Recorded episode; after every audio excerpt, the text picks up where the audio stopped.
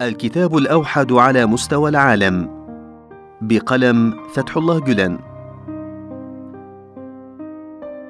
القرآن أمانة.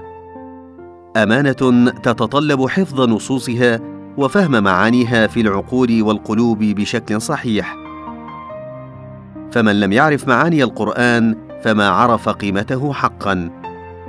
الحفاظ على القرآن لا يكون بالاستماع إليه أو قراءته فقط.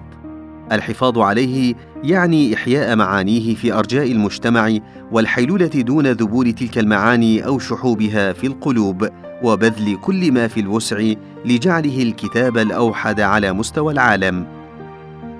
فإن لم نحافظ عليه ضمن هذا المعيار واقتصر حفظنا له على وضعه في أغطية حريرية مزخرفة تعلق فوق رؤوسنا في حجرات النوم فقد فرطنا في حقه وخنا الأمانة.